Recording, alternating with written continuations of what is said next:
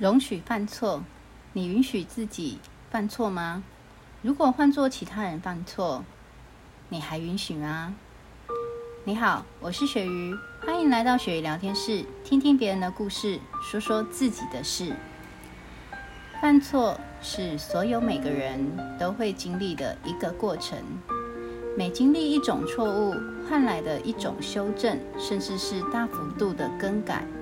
自己对事物的认知及看法，大部分的人都会允许自己犯错，甚至是不愿意承认自己的错误而得过且过。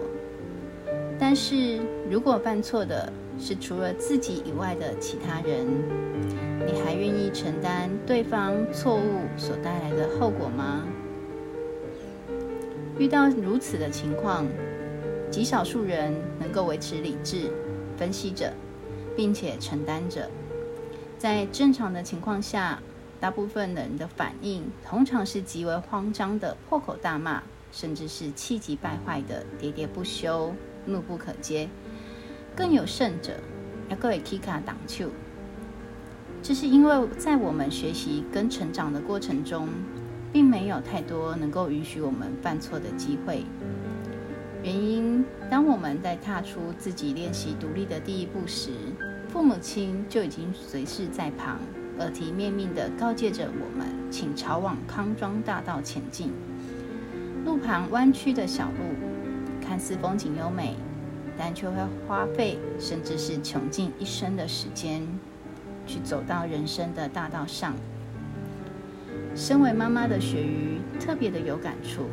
因为担心、害怕孩子不会做，或是做的不够好，于是很多时候很多事情总是会自动的揽在身上完成，导致自己忙于家务、跟孩子间、课业间，却忘了爱自己，也忘了孩子需要透过一步步的不断的犯错、修正的除错行为，来加强孩子的受挫者的能力。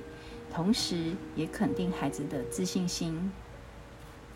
这个身为妈妈名为保护及爱护的行为，是包裹着毒一的糖药，是不信任孩子可以独立且自主的心，是害怕孩子离开自己所产生的依赖心。这让我想到《俗女养成记》第二季中。永博跟想要交出经营权却又放不下心的嘉玲阿公说：“你是惊伊无够好，还是惊伊比你好更加好？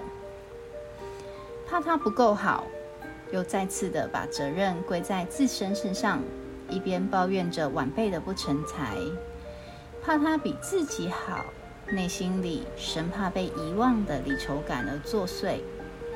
说白了。”其实你只是担心被遗忘的感觉，一边渴望着孩子成长独立，一边却又希望孩子可以跟自己依然像小时候一样的亲密无间。